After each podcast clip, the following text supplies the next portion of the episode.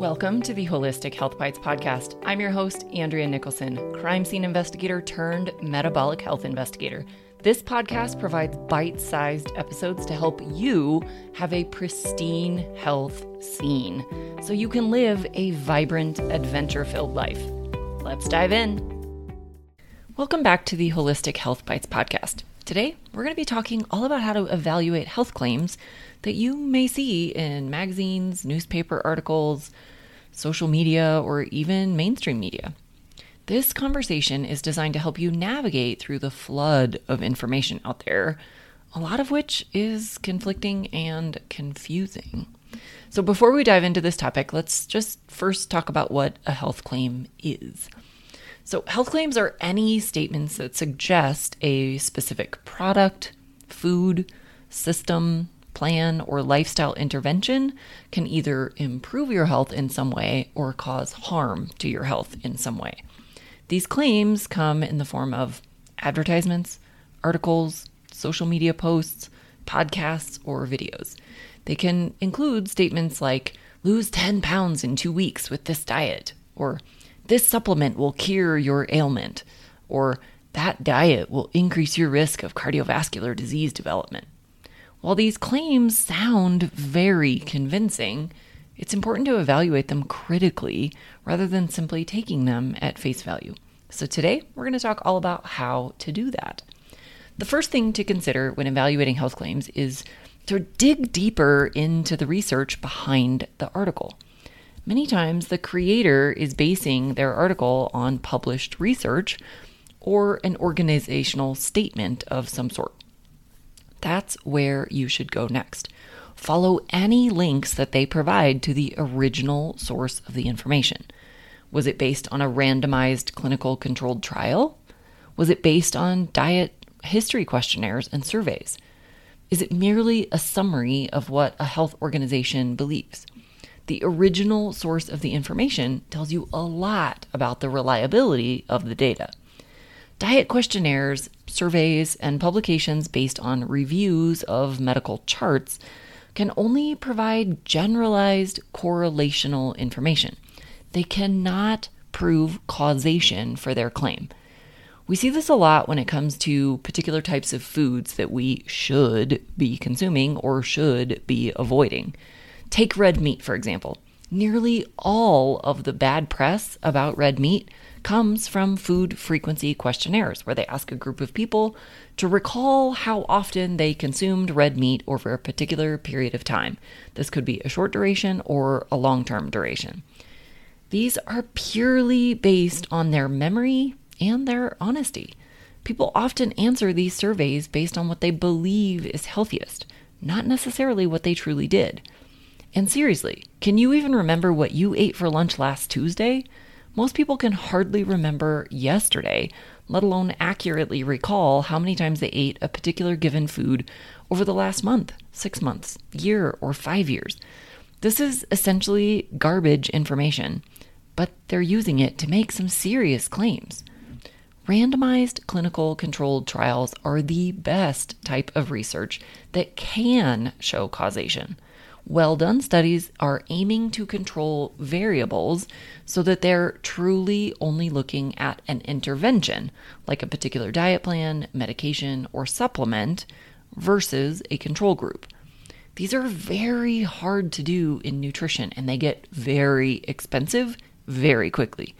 So it's generally not possible to have very large sample sizes of people or conduct these types of studies over the long term there aren't a whole lot of these types of studies when it comes to nutritional interventions for this reason. This is, however, how pharmaceutical drugs undergo research. Organizational position statements are usually not directly based on an individual study and may not be based on studies at all. This is harder to follow because they don't usually back up their claims with any research. One such example of this was a recent publication by the American Heart Association where they compared and scored 10 popular diets. Sounds promising, right? The kicker here is that they were comparing these 10 diets and scoring them based on how well they were adhering to the American Heart Association's recommended guidelines. Their guidelines include consuming a wide variety of fruits and vegetables, choosing mostly whole grains instead of refined grains, using liquid plant oils rather than tropical oils, eating healthy sources of protein such as plants, seafoods, and lean meats, minimizing added sugars and salts, limiting alcohol, and choosing minimally processed foods instead of ultra processed foods. In this publication, they compared the DASH diet, or the dietary approaches to stop hypertension, Mediterranean, pescatarian, vegetarian, vegan, low fat, very low fat, low carbohydrate, paleo, and very low carbohydrate or ketogenic diets. Unsurprisingly, the diets that scored the worst are used by people who don't actually believe these recommendations are correct or even healthy, or at least not all of the recommendations. Take plant oils, for example. These would include vegetable oils like canola, soybean, sunflower, safflower, corn, cottonseed, rice bran, and grapeseed that many functional medicine providers would not say are healthy.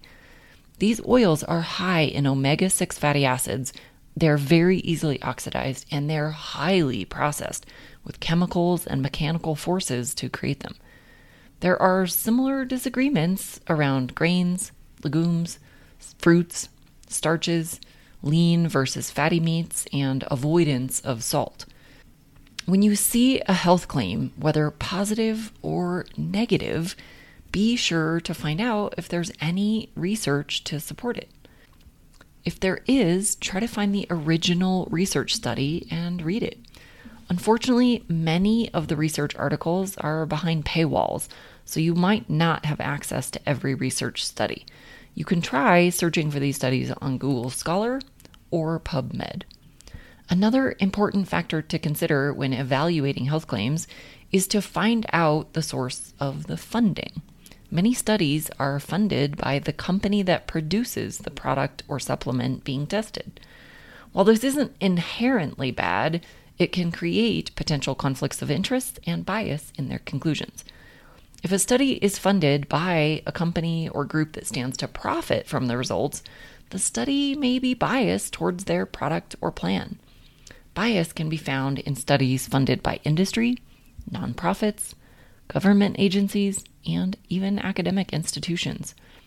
Bias can come in many forms, but some common examples are cherry picking data, exaggerating the benefits, and ignoring potential harms. Sometimes it can even come in the way the statistics are being displayed. When reading an article, you have to ask yourself if the author presents a balanced view of the topic. Do they mention any potential risks or downsides? Do they cite their research that contradicts their claims? Do they address limitations in their study and recommendations for further research? Evaluating health claims from magazine or newspaper articles and popular media can be challenging. So it's important to evaluate all of the data rather than simply taking the article as fact. I hope this information provided you with some valuable tips on how to evaluate health claims from the media. Remember, your health is your most important asset, and it's worth taking the time to evaluate health claims critically. Thank you for tuning in. Until the next, be well and vibrant. Thanks for being a faithful listener to the podcast. I'd love it if you left me a five star review on this podcast so that others can more easily find this valuable information. Did you know I also work one on one with clients? I approach solving health challenges like I approached solving crimes by conducting a thorough investigation into your case. Sadly, hundreds of millions of people in the US have insulin resistance, prediabetes, and diabetes, and the vast majority have no idea. Here to fix that. If you struggle with low energy, stubborn weight, hypertension, sleep disturbances, or any other undesired symptoms, let's talk. All you have to do is schedule a free call. The link will be in the show notes. And no, you do not need to live near me.